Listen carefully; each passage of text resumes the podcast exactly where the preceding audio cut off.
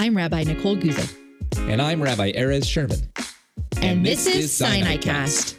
Catch up with Sinai Temple's latest programs, speakers, exclusive content, candid conversations, and inspiring connections. Follow us now. Bringing Sinai wherever you go.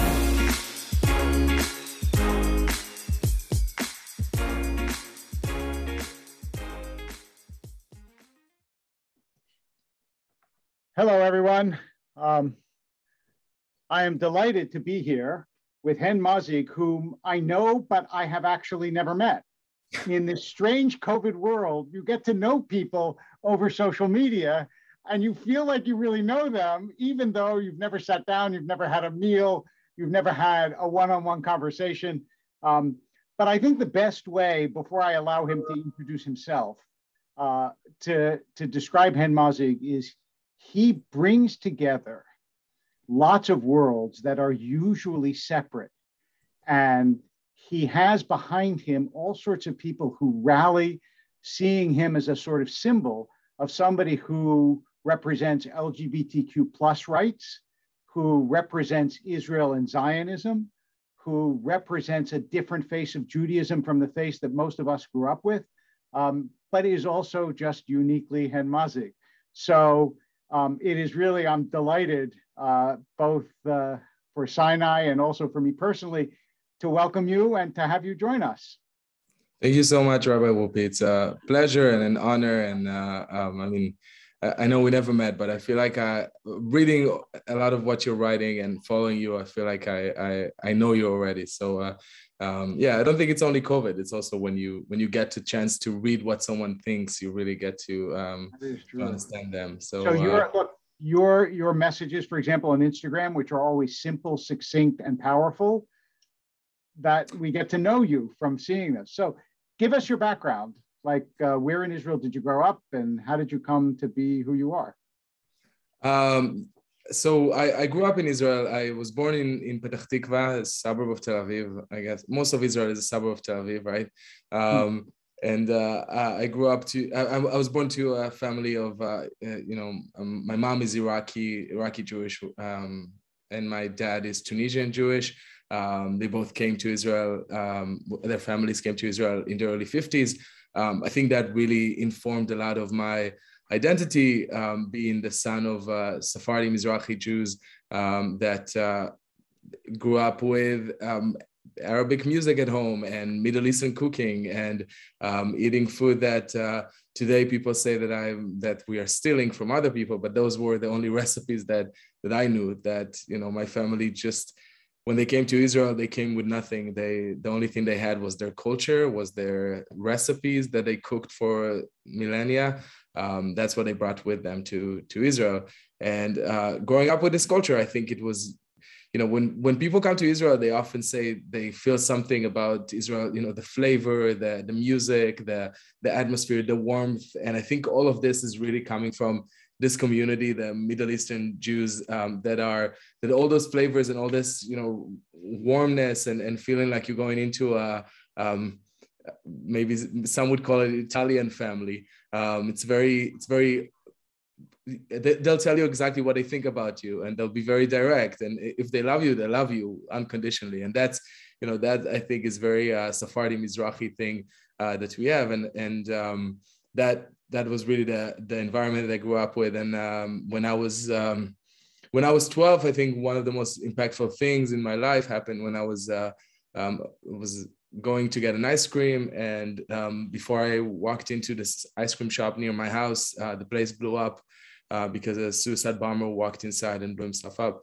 Um, that really, for me, was a, a pivotal point that I realized that I don't want this to be the future of of Israel. I don't want it to be the future of my kids. I want to do something to to fight for peace. And um, my military service, I was assigned to um, to the humanitarian unit that works with the Palestinians because I guess I spoke Arabic from home. With my, my grandmother speaks Arabic, Iraqi Arabic, so that really I think helped me uh, get into this unit and um, uh, the COGAT unit, it's called, it's the unit that works in the West Bank with Palestinian civilians, was in charge of building infrastructure, um, you know, roads, uh, waterway sites, uh, um, hospitals.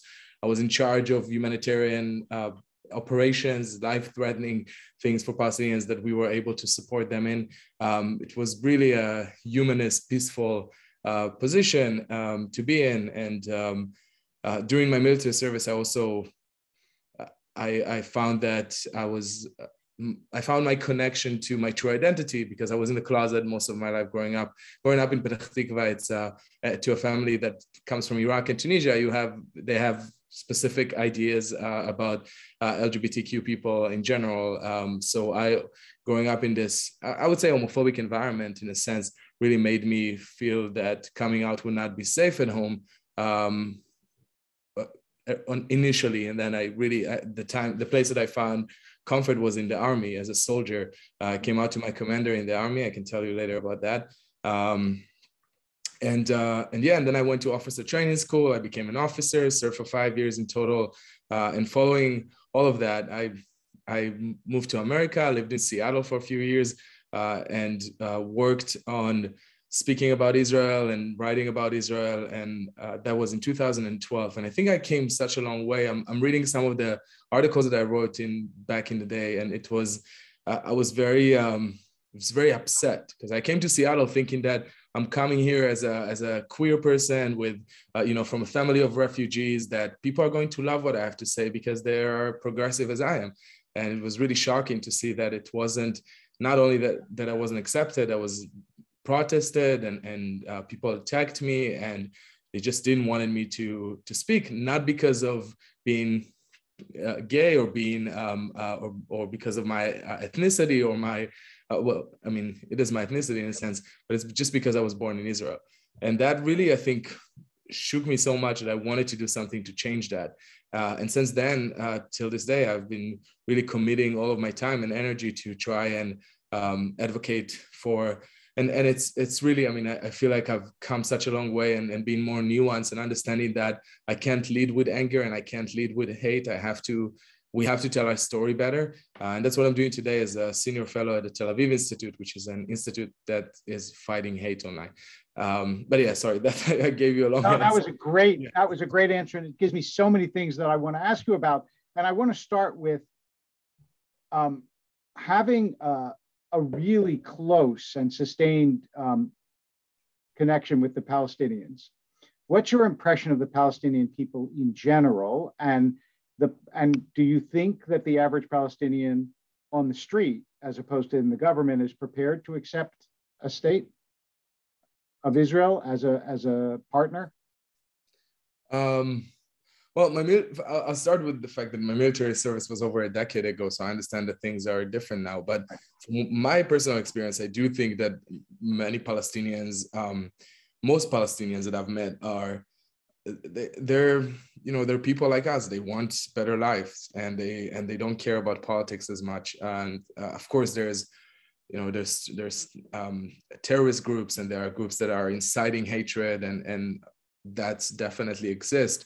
Um, but from my personal experience what i'm seeing what i saw is people that are really they just want to live their life and want to be just like us. They want to be happy. And i feel like what my unit is doing is really taking care of that because once someone has and it, my, my, the work of my unit is also helping achieve peace because once someone has a um, good job and a good career and their kids are educated and they're going to school and they have food on the table they're going to think twice before they go out and risk all of it for for for national uh, um, um, struggle. Um, I, I, do personally think that there is a case to be made for a Palestine by Israel, and I think that personally that's my opinion because I I do think that we are fighting for Zionism. I, am an ardent Zionism, Zionist, of course, but um, I think that if we are making the case for our national rights, and it doesn't matter how long we've been a people as Jews, and we know we've been people for a few millennia, um, but but the Palestinians are now also a people uh, in this sense, and they and they're claiming national liberation. So I think that why we must be able to um, we can't hold the sticks in both hands to tell everyone that we need national liberation, but the Palestinians don't. Um, and I and I do think that there is readiness. It's just about politicians um, stop being politicians. And do you um, do you have connections with the gay community in among the Palestinians? Because presumably it's a lot harder to be queer in Palestine than it is in Israel.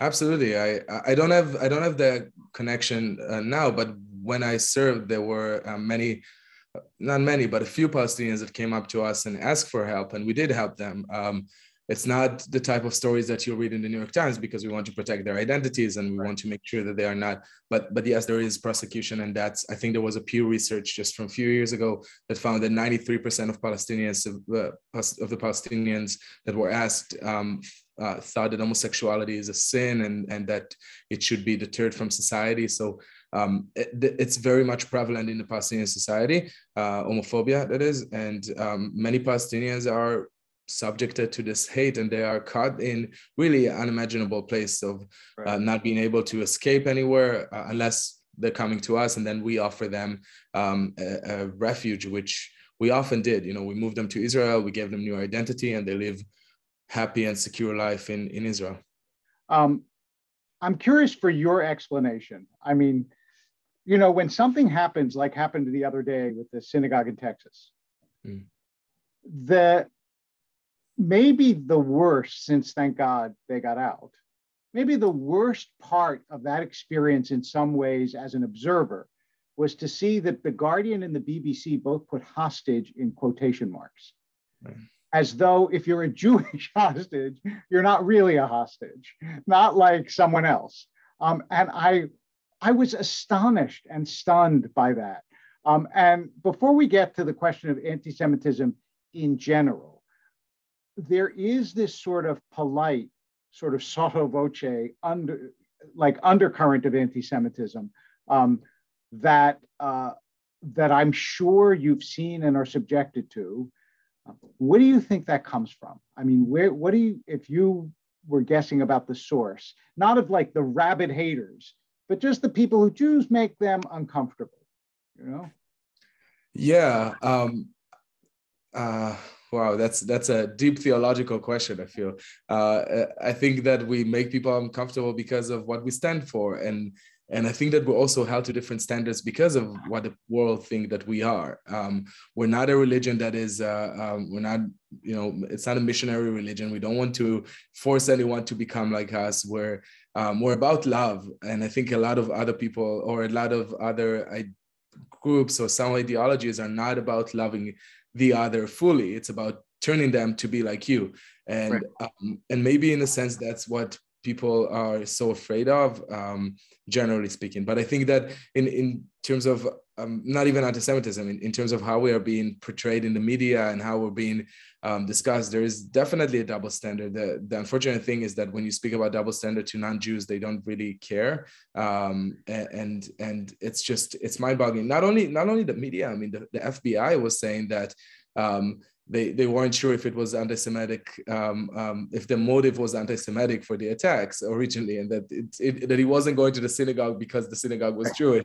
Um, maybe went to, maybe thought it was a different synagogue. Um, and and and yes, that's that's really the the grim reality I think of being Jewish. That it's uh, um, and and having to bleed out for the media to care, and even if they do care, it's very specific type of uh, coverage that we're getting. And I mean, during the during the event in, in Texas, which was horrific, and I uh, it was Saturday night. I was sitting in at home with my uh, with my boy my my boyfriend my my fiance. I keep forgetting. Um, ah. It's been it's been recent, so that's um, uh, so I keep. Okay.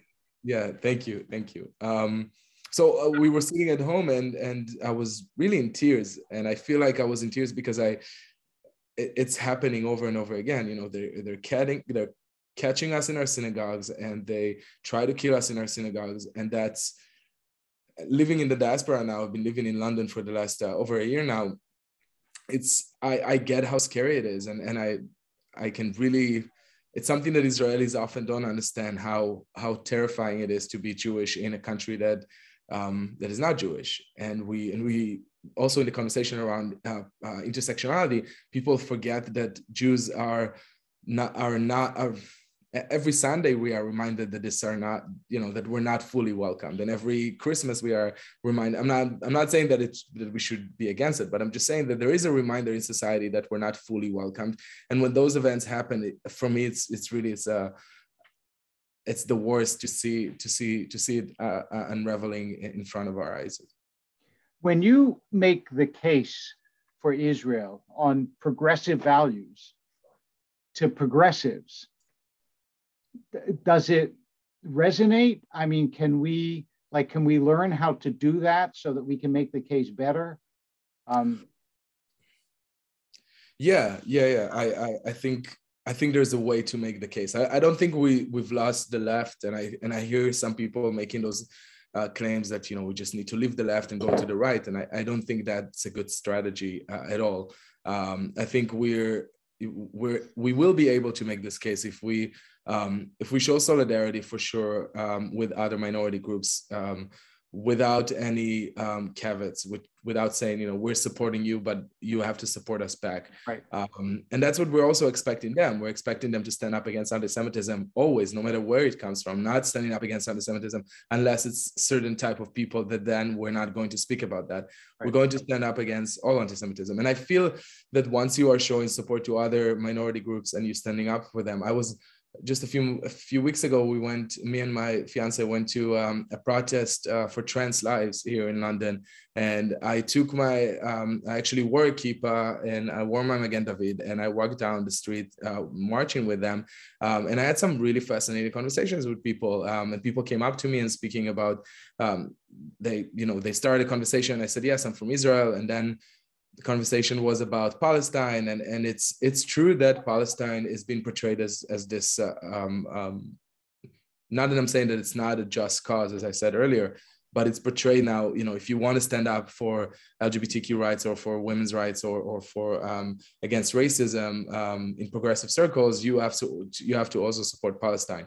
And I find that the best way for us as a Jewish community, as Zionist Jewish communities, many of us um, uh, to have this conversation about about Israel is to come from a place of peace. Uh, and to say we are about peace. You know, we want peace with both Israelis and Palestinians. We want Israel to exist. We want Palestine to exist. We want peace, and that's pretty much the um, the one argument that people can't really um, um, attack. I mean, progressives are not going to tell you that they are um, against peace, um, and then it's much harder to make for them to make a case uh, and I'm speaking as, as a progressive as well, as someone right. that lives here, and this is the people that I'm part of. They won't tell you that they're against peace, no, but they will tell you that Israel's against peace. Right. And that's that's the one argument that I hear all the time is that if Israel really wanted peace, they wouldn't take other people's lands and mistreat them at checkpoints, and they wouldn't be occupying, and they wouldn't gradually be taking over more and more land, um, on and on, right? Um, and so when you meet those arguments, do you have advice for us on how to redirect the conversation? I think that just for me, it works to say that the well, there's a few things. First of all, we do we do need some accuracy, and we need to make sure that we are when when people say imperialism, that we explain to them what imperialism is, and right. saying that imperialism is not just coming from um, white Christian Western um, countries. It's also imperialism in the Middle East is manifesting itself with the Arab Empire, and that's really big thing. We saw it in May. I think a lot of us that uh, people are talking about imperialism and colonialism. Um, the there's you the best way to identify an empire is by language. Um, the reason that I speak English is because English is an imperial language, and the way that the British Empire um, spread English is by colonizing other lands and forcing the local population to speak this language. The same way that Spanish is a is an imperial language, um, French is an imperial language, and Arabic is also an imperial language. There's only one place where uh, people speak Hebrew, and it's in Israel.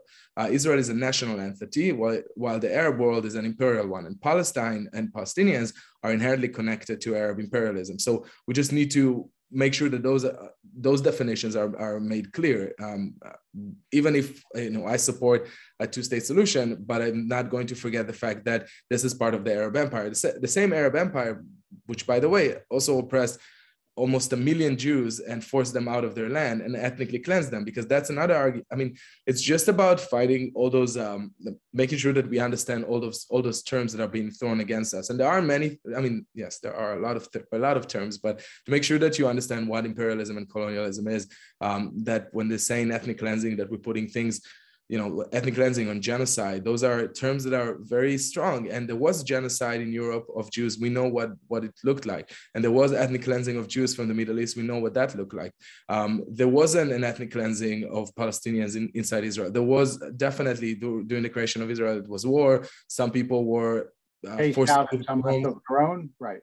Yeah, absolutely. And that's, you know, and we can admit that. And by the way, that's another thing for to win this argument, or not to win, to to win hearts rather, um, is to admit that we that Israel is not perfect and we make right. mistakes. I'm trying to say that all the time. Um, no country is perfect. Um, but and yet it's the only country that we have a debate whether or not it should exist. So no, it's true. You can prove how imperialistic Jews are by the hundreds of countries that speak Hebrew all over the world that we right. have conquered. And my, I remember when I was when I did my junior year abroad in Edinburgh. I was at the University of Edinburgh, and I wrote home a letter to my father, who was a rabbi, and I said, and also loved English literature, and I said, I'm loving reading Wordsworth and Burns and so on. And he wrote me back this letter that I'm sorry I don't still have, but I remember one phrase in it. He said, I'm so glad that you're enjoying those poets. He says, but remember that we had our Wordsworth and Burns too, and they were named Halevi and Tchernichovsky and Bialik. He said, but English became the language of the world, and those poets became the poets of the world on the backs of British soldiers. That was how he put it. I never forgot that phrase. Yeah. And we didn't have the backs of Jewish soldiers to make, and that's what defines, as you just so beautifully said, that's what makes a place imperialist. Um, so yeah, that's yeah. a wonderful way of wonderful way of discussing it. Um, yeah, and your dad is is absolutely right. Even even while we are controlling the West Bank still, or parts of the West Bank, the Palestinians are not forced to speak Hebrew, or there's no re-education camps um, like empires have. And when they control other locations, I've been I worked in Ghana for a few years with um, um, on social media campaigns, and, and I remember seeing that they all have British accent and and they believe in Jesus. And I said, well, what is the oldest? Like, where did that came from? So we all know where it came from. That's that's that's imperialism. Yes. Uh, yeah, Europe has a has a lot to teach the world about how to be an yes. imperialist. No question about it. Like starting from where you're living right now. Yeah, um, exactly. As much as I love England, and I do, I mean that's the truth of the matter. Uh, so when you um, when you come to the states, like what is your sense? You know, American Jews have a very different evaluation of how anti-Semitic America is. I happen to be on the more optimistic side. I will put my cards on the table. Um, I really believe that America is fundamentally safe for Jews. I am not unaware of the fact that there are threats, and I mean, obviously, right? And every synagogue you walk into has security and on and on. So I'm not. Me today was excellent. Yeah. Yeah. Uh, so I'm, I'm not right. I, I'm not. I don't have rose-colored glasses but I wonder how you see um, the states in your time here. I, am I'm, I'm in agreement with you. I don't think there's a, an immediate threat to the whole Jewish community. I mean, there is threat, of course, of anti-Semitism. There's white nationalists and there are uh, terrorists from. There, there's people that hate Jews that come in every color and in every uh, religion. It's uh, just like the just like how how diverse the Jewish community is. This is how diverse the people are. are um, um, That's uh, right. For every Jew, there's an anti-Semite. I love that. Anti-Semites are as diverse as the Jewish community. yes, um, unfortunately, but it's it's true. And, um, and, and, yet, I do I do I'm in agreement with you. I think it's still safe for uh, for Jews in in America. Um, I what I do see every time I come for a speaking tour, I was in, on a speaking tour just a, a couple of months ago in, in on college campuses. Um, I do see a shift in um, maybe people are becoming a bit more desensitized to um, to anti-Semitism. Um, I do th- I while I do I do think that Jews are safe. I, I, think this safety is something that we have to maintain all the time, wherever, no matter where we are in the diaspora. Um, we we are in the grace of whatever empire we live uh, under. Um, and uh, and we need to convince people not to convince yeah we need to con- it's sad but we need to convince people that we do deserve a, a seat at the table. And we spoke about progressive um, uh, circles that uh, in a, in a sense are pushing jews out. And i see young jews online um, and and when i speak on campuses they're telling me you know the left has abandoned us the progressive movement has abandoned us. We're not going to ask or beg for a seat at the table. And i think this is terrible. Like and and it's and i I don't want to tell them you have to beg for a seat at the table. I want to tell them you have to fight for a seat at the table because no one's going to give you a seat at the table. No one gave the trans community a seat at the table. They had to fight for it. Even in, in the 80s, gays were uh, uh, in America were were not standing with trans people. They actually banned them from certain gay clubs because they didn't want to trans people there. Um, uh, and the same way that the black community had to fight for uh, acknowledgement, the reckoning that we've seen in the last year was not something that happened, you know, before that. And it took them so much time for for to actually speak about issues um, that still exist in society and and and things that are in the system. Um, so so I think that the Jewish community is still we can't give up on making our case. We can't give up on on explaining to people why anti-Semitism is dangerous. I I, I agree that it's not you know the, the the threat is not that we're going to be kicked out tomorrow, but I feel like we're we need to be um, to be able to recognize that there's um, that the anti-Semitism exists and it's prevalent in societies, um, and people need to unlearn it. And that's where that's where I'm connecting to some of the um, of the ideas that um, that we are talking about how white Christian dominated societies need to unlearn racism. I think in the same way they also need to unlearn anti-Semitism. And um, it's not that every everyone is born anti-Semite, but people in white Christian societies um, have ideas that are not that often are not welcoming um, to to the Jewish community, and they need to unlearn that, and we can help them unlearn that. And it's all about educating people, not um, and not just i'm seeing sometimes tweets of people saying oh this person is an anti-semite. So if they're anti-semite take this as an as an opportunity and turn them into allies. I had countless of conversations with with big influence influential influencers online uh, people with public power that after a few hours on zoom calls turn into the strongest allies we have today. Um, every one of them was you know accused of anti-semitism and the jewish community was upset as we should be. Um, but allow people a way back because if we're not going to do that we're going to left be left with no allies and we need allies. It's that's i always i always tell people that the first assumption you should make is ignorance. Mm. before you get to hatred because i mean i and i say to jewish audiences all the time most people know as much about israel as you know about chechnya. It's really important to people who live in chechnya or in russia um, but you don't know anything about it because it's not. So the same thing, they hear something, they read something, and that's their opinion. So I really do think that that's incredibly important, and your ability to have conversations with those influencers matters a lot. Um, I think you're a great person to answer this question. Uh, and, and I think, again, a lot of people online might not know the answer to this. Are Jews white? Oh, wow. We're going with the easy questions now, huh? um, the soft ones. Because everybody says we have this white privilege because we're white. Right. So we're okay. So let's talk. Oh, so let's so let's start with the title of the conversation because we didn't touch it. The, the idea of uh, Jewish privilege was like yeah. which was a, a, social media campaign that I initiated uh, a couple of years ago when um, some people from uh, a forum called 4chan, which is a forum that is dominated by neo-Nazis and, and white supremacists because there's no regulation there. They can say whatever they want. And they said, we're going to do a campaign and use this hashtag Jewish privilege um, because we want to hook the people on the left to this campaign to because we're going to use privilege and then get them to attack Jews. And they spread lies like that Jews own the highest amount of slaves um, um, um in, the, in, in America and all those crazy ideas. And, and I said, okay, this campaign is this hashtag is trending. Because of those people let's use it to talk about let's use it to educate. And i started with a hashtag jewish privilege to educate about what is Jewish privilege for my family that came from Iraq and Tunisia with nothing as refugees, with other million Jews um, and then other people joined in, like Sarah Silverman and Josh Gad, and a lot of many Jewish celebrities that shared their family's uh, story.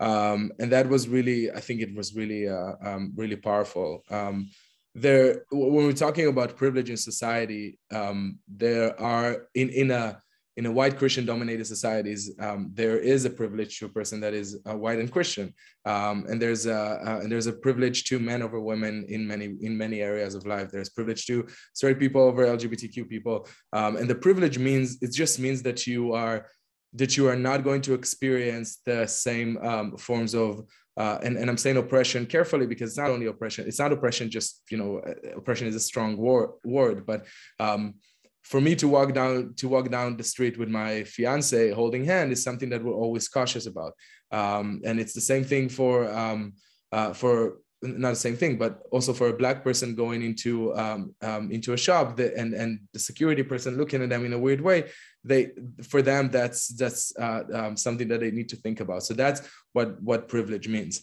Um, in a white Christian society, there's no Jewish privilege because Jews are not privileged. We're not part of the dominated majority. We're not. We need to think twice when we're going to the synagogue. We need to, you know, we need security in our synagogues.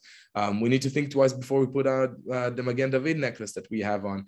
Um, we always have to be very careful on everything that we're doing, and and that's and that immediately says that you don't have privilege um, in this sense on, on being Jewish. Um, I know that some Jews, some of my friends here and, and, in, and in America um, want to identify as white, and they're saying that for them, they feel like they benefit from, um, from passing into white society.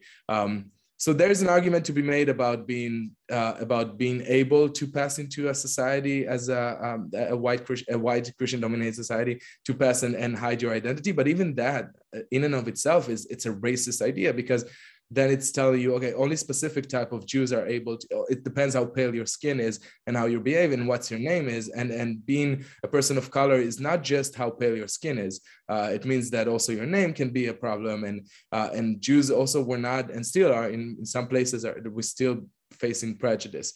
Um, so the answer if Jews are white, uh, we're, we're not in the set in, in what white means and, and what whiteness represents in society um, and, and, the privilege that comes with it because we are going to experience you know white supremacy uh, and we are going to experience um, um, uh, inequality and and um, some people would prefer uh, uh, someone with a christian name um, right. that to to hire them into their uh, into their work. Um, but are there black jews that are experienced diff- that have different experience than jews with a more pale skin? Absolutely. And and their experience with racism is different. That's why i don't like terms like anti-Jewish racism. You know, that's we shouldn't change. You know, either anti-Semitism or anti-Jewish hate, definitely. But but to say anti-Jewish racism is basically discounting the experience of Black Jews and and Jews of color that have um, that have more challenges that are related to race. And we're also not a race, as, as we know. That was Hitler's biggest. I mean, one of the one of the um, really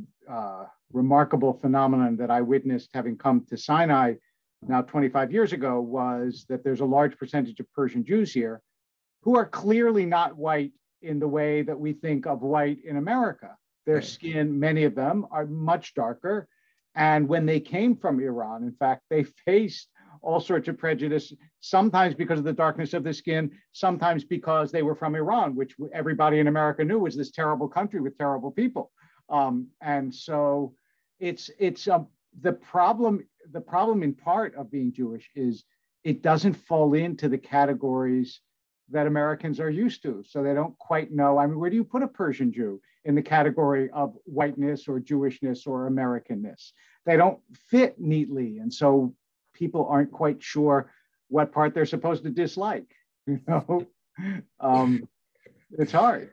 This is, yeah, it's such an excellent point. It's, um, eh, you know, the, Persian Jews, but also Syrian Jews in New York. Yeah, and Syrian Jews the same. Yeah.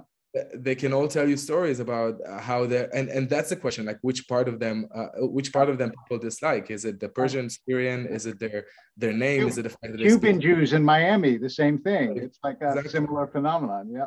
Yeah, so we don't fit neatly into um, racial categories, uh, and I don't think we need to force us force anyone someone told me you know I'm, I'm using anti-jewish racism to make it more accessible for the public but we need to educate the public. Like let's not be lazy. You know it's not we shouldn't use um, something that the public it's because then why not using anti-jewish homophobia or anti-jewish misogyny? Right. it's it's just it's not the same. We, we need to explain to people what is anti-jewish hatred. Um, i agree that anti-semitism is a bit um, even the term itself we need to strengthen it more. Um, but I, but you know, I, I tweeted it the other day that, or posted it somewhere that the people of forever are not afraid of a long journey, right? We've been, right. That's what we're we're about. Yeah, um, yeah. The way sometimes when people ask me what Jews are, I say that we're a religious family, because you can join a family, like people can join the Jewish people, but you're also born into a family, which is not true if you're just a religion, because you can be born Jewish which yeah. is strange for people who say, but the way you become Christian, for example, is you accept Jesus. But tomorrow I tell them if I decided, oh, all this stuff that I believe today, it's all wrong, I'd still be Jewish, um, which is very confusing if you're not part of this uh, part, part of this world. So, um, do you uh, did you when you came out, did you feel a religious conflict inside yourself? Was it hard as a Jew, or did you feel like Judaism was spacious enough that it wasn't a problem?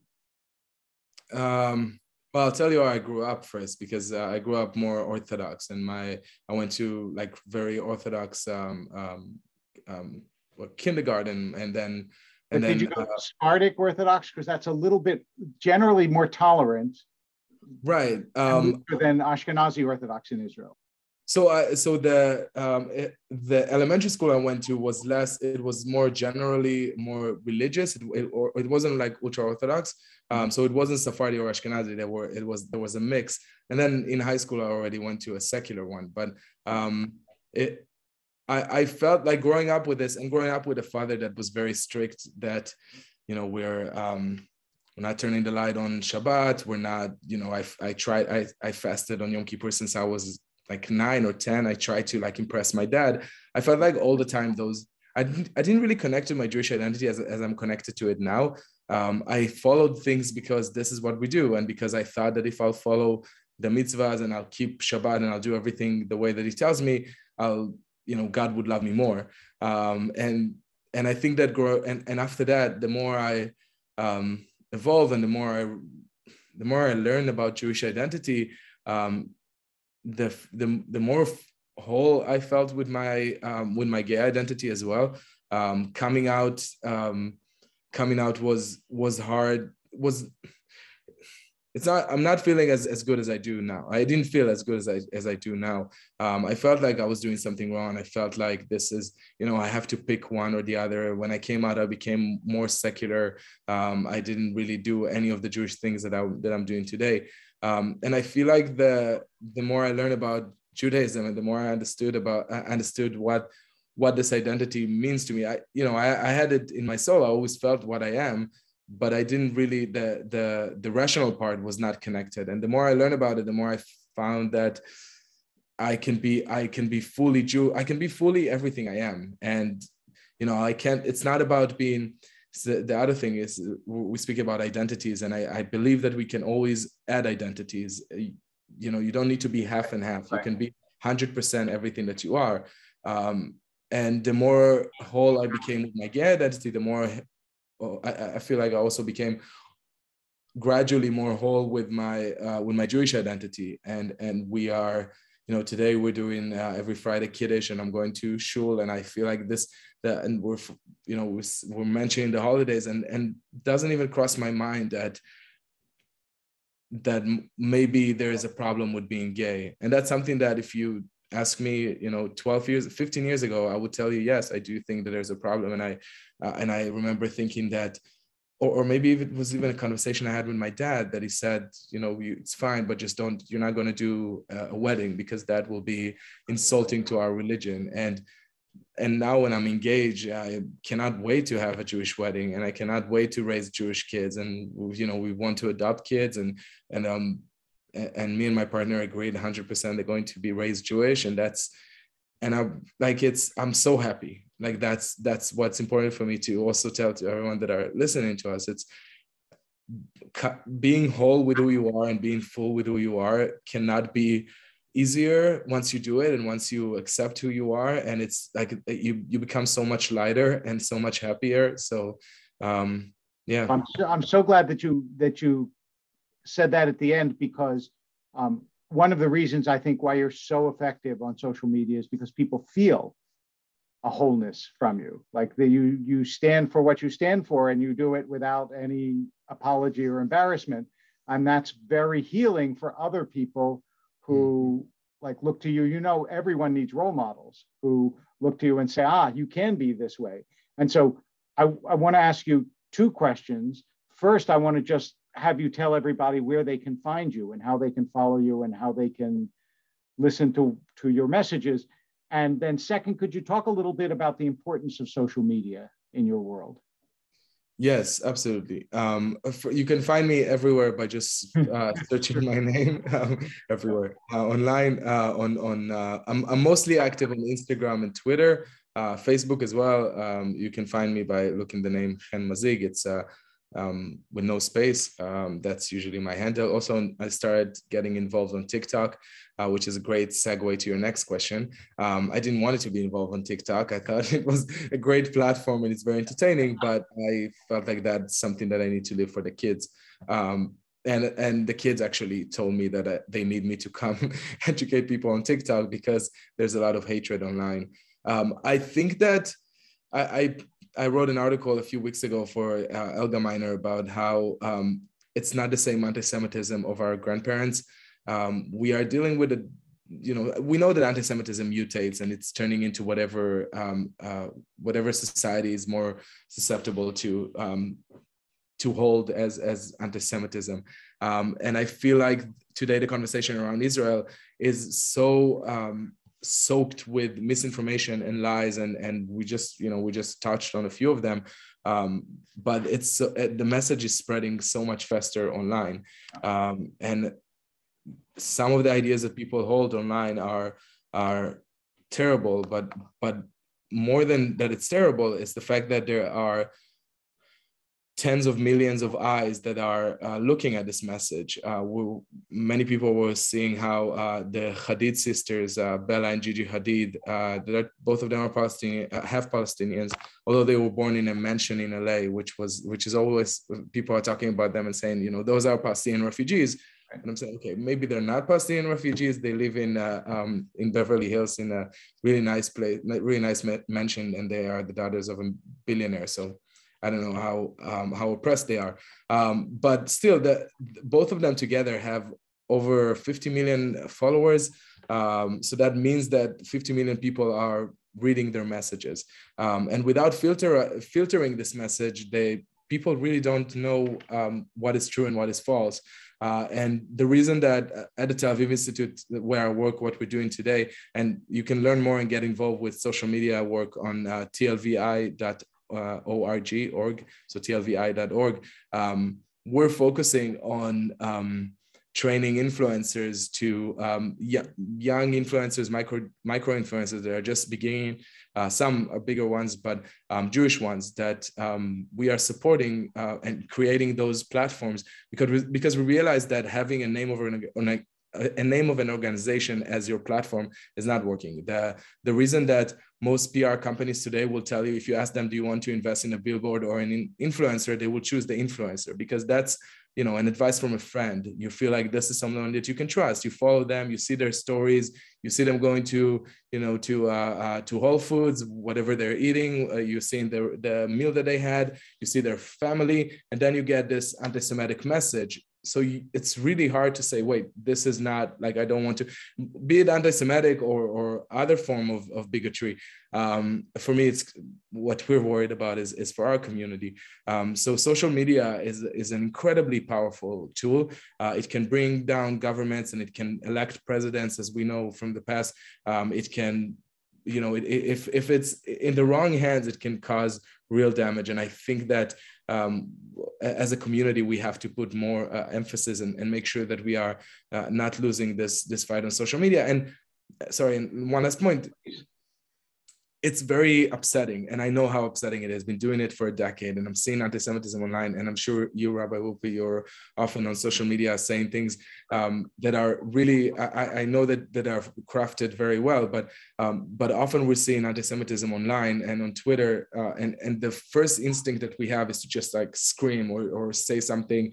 You know those people look at what they're doing and often that's the worst thing we can do because um, and and that's why I encourage everyone also to follow you. I'm sure everyone are following you, um, but what but the way that the, the messaging that you're crafting is so well written, and I'm I'm sure it takes um, uh, you think about every message. So um, for everyone that are listening that use social media. Um, just think a lot before you posting and think how non-Jews are going to see that because a lot of non-Jews are going to see that and your message and they're going to get an impression of, of who you are and who our community is. Um, we are unfortunately we are all representing our community, and it doesn't right. matter if we um, if we have a position or not. Uh, just being Jewish, uh, and so so avoid being in echo chamber and avoid being in places if you feel like you're in a in a group or or you're following people that are just in agreement with you all the time diversify it open open it more to to other people with different opinion different perspectives um, and and and again always think about how uh, people are going to ex- to receive the message that you're putting out there I wonder, I mean, I think that that's incredibly important. And it's true that when you're on social media, you're speaking to the world. And, and that doesn't only mean, as you said, people who agree with you. I wonder if you came to that because you always had, growing up, a little bit of an outsider status. So you always had a certain empathy with people who didn't think the way everybody else was thinking. Uh, that's interesting. Um, yeah, I, I believe, yeah, definitely it's connected to being um, to being an outsider or or to having more empathy to to other people, I guess, or to different experiences and understand that I I don't know how everyone experienced life and how everyone walked through this world. We all, I mean, I, I suffered in my way and, and we all suffer in some way. And, um, um, the, and I mean, uh, yeah, I think that that definitely contributed to, um, to my ability to try and put myself in other people's shoes. And that's, uh, that's the other advice. Like just try and think how it is for other people and, and understand that you will never fully understand it, but maybe you know maybe they their experience is different than ours is this what you want to do with your life you know? um, i actually i i think um yeah the thing is with this work is like it's there's no there's never going to be an end to anti-semitism i know it's going to yeah. be with us uh, forever so it's this type of battle that i i want to fight for um I want to make an impact. And if and that's why with Aviv Institute, what we're doing now is I want to create more people like me, more young people that will be able to carry on the work that I'm doing. Um, I actually just finished writing my first book, so that that will come out. Uh, I'm shamelessly plugging my my next book. No, I want you to. What's the name? Uh, it's called The Jew of Color, um, and it's. Uh, um, so I'm so glad I asked you if Jews were white. It's called The Jew of Color. I love that. That's great. I'm touching on that issue as well. Um, and it's going to come out with a Wicked Son um, in, in, later this year. Um, if you follow me on social media, be sure that I'll uh, that I'll update you about that. Um, yeah, in my book, I'm speaking about everything that I spoke with you today. Uh, and yeah, so maybe I'll write another book. I don't know. Yeah, my, wherever life takes me, I definitely know that I want to be continue being proud of my Jewish identity and inspire other Jews to be proud of their identity. Like I think it's so important to be, you know, as an as as a gay person, but as a Jew, I, I feel like it's taking pride of everything that you are, and I'm re- a bit repeated repetitive, but it's so important because it's uh, um, it really makes everything different to to.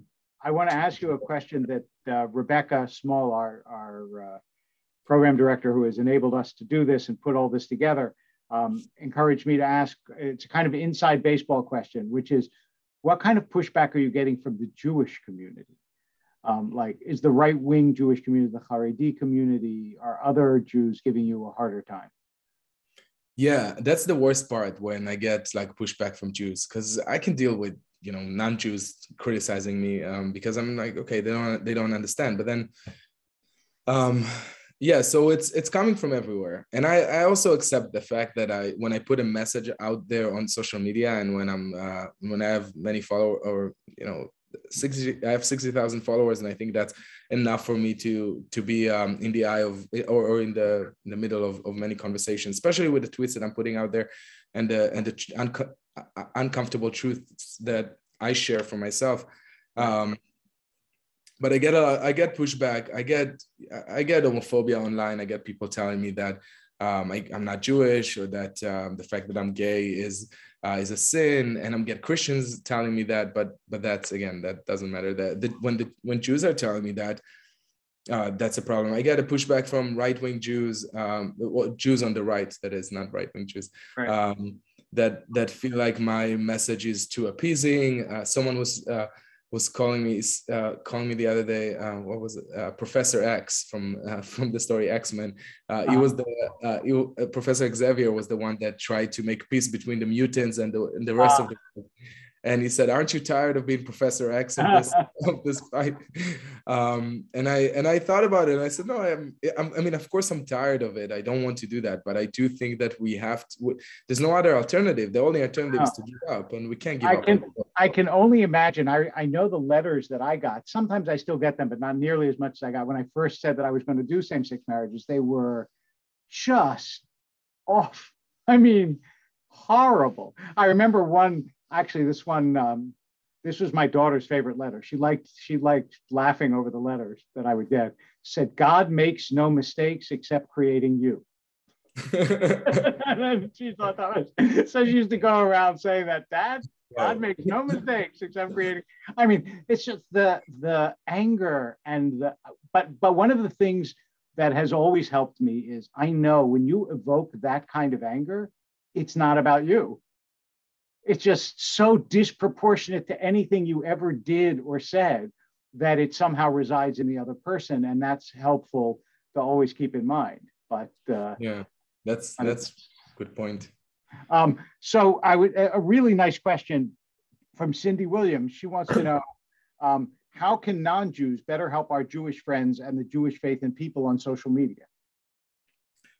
Um, elevate voices of Jews. Um, make sure that you are um, you are reading from multiple uh, perspectives of Jews. Uh, it's really important not to tokenize because often people will use Jews um, that are saying the things that they want to hear. Um, so they would go to the specific, and, and we're seeing it. I often see it with anti-Zionist Jews, where um, uh, of course it's legitimate opinion, doesn't make them less Jewish, but it may, right. but it is important to to uh, I mean it is important to remember that they are a fringe minority and, and less than 5% according to any uh, poll of American Jews. Uh, most American Jews are Zionists. So to elevate those voices is problematic. So in the same way, I don't think we need to elevate voices that you feel like are not the consensus. And it's it's hard to know what the consensus, but the way to do it is by following Jews and engaging um, um, with our with as many Jews as you can and make sure that you are listening. Um, and uh, and encouraging other non-Jews to speak up and encouraging other non-Jews to become allies. That's another important thing. I feel like many people were telling me how after the recent event um, uh, in in Texas, they felt like the Jew, the non-Jewish world was silent or or abandoning us. And and I also, you know, I got three messages from non-Jewish friends, but there are many other non-Jews that didn't say anything, and that's um, and when something like this happened to any to any other minority community, you know, we need to remember that in America, we're two percent of uh, of the population. Um, they do speak up, and uh, and my social media accounts are flooded. Not only flooded, I'm the one sharing content and speaking up for other minorities. Um, so it is, you know, that's that's where uh, you become ally, a good ally, but when when we need you, and uh, and it means it goes such a lo- such a long way when you're uh, a non-Jewish person speaking for the Jewish community in, in time of uh, crisis. Um, also, I, I will just add that when it's possible, if you haven't visited Israel, I always encourage both Jewish and non-Jewish friends to go and actually see Israel because like everything else in the world, what you read about it and what you hear about it, it's entirely different reality when you actually go there, um, whether you're on the right or on the left. Uh, and, and obviously like you, I believe there's a broad range of opinion about Israel that has solid ground, but still, um, the way to learn and to change your opinion is to actually see for yourself. Uh, so, um, in addition to that, uh, now for the Jewish community, what advice do you have? Um, for us, I think internally we need to make sure that uh, we are kinder to one another. Um, that you know the I forgot where this quote from, but you know the person that you disagree with the most, you have to be the kindest to. Um, that's it's very it's very important that we are able to um, hold conflicts and and not and focus outwards um, and not those internal fights are not helping anyone. Um, I would also say when Jews that don't have the same experience that you have uh, are discussing those experiences, let's try and listen to them um, when uh, when gay Jews or, or, LGBTQ Jews are telling you that they have different experience, uh, listen to them. I had such incredible discussions in the last few days with um, with Black Jews that we're working with at Tel Aviv Institute, um, that were saying, of course, we understand that because I, I asked them, I saw online that some people said that um, uh, we need to discuss why there's security in synagogues because it's harming Black Jews. And the Black Jews that I spoke to said they absolutely want Black, they, they absolutely want um, uh, security in synagogues. Um, but they want the security to be to be trained to make sure that they're not treating Black Jews differently. Um, they, they actually told me that the worst part is not the security that is treating them differently, is that Jews inside the synagogue, some Jews inside the synagogue are treating those those black Jews differently. So that was really heartbreaking for me to hear. But I think that's something that we need to take um, into heart and and make sure that first of all, the security in synagogues and, and in, in community centers and in Jewish uh, institutions um, knows about the diversity of Jews and that we and that black Jews are still valid, are just as valid as any other Jews. Um, and and that we are um, and that we are also more you know accepting and not and and just lead with love you know we were we're one people we're such a small community and and we keep on sometimes there's this internal fights that i just i don't understand them. So i i just want you know just let's love each other more. That's that's the that's what i that's my message for for jews. I think that is a beautiful message to uh, to end on and i want to thank you so much for a really eloquent and important hour um, so, Hen Mazzig, find him on social media, on Instagram, on Twitter, on Facebook, and look for his new book, uh, Jews of Color. Yes, a Jew of color. A Jew of color. Um, and in addition to being a Jew of color, you are a colorful Jew. Uh, thank you so much, Hen. Great to thank talk to you Thank you so much, Rabbi. Thank you. Take care. Bye bye.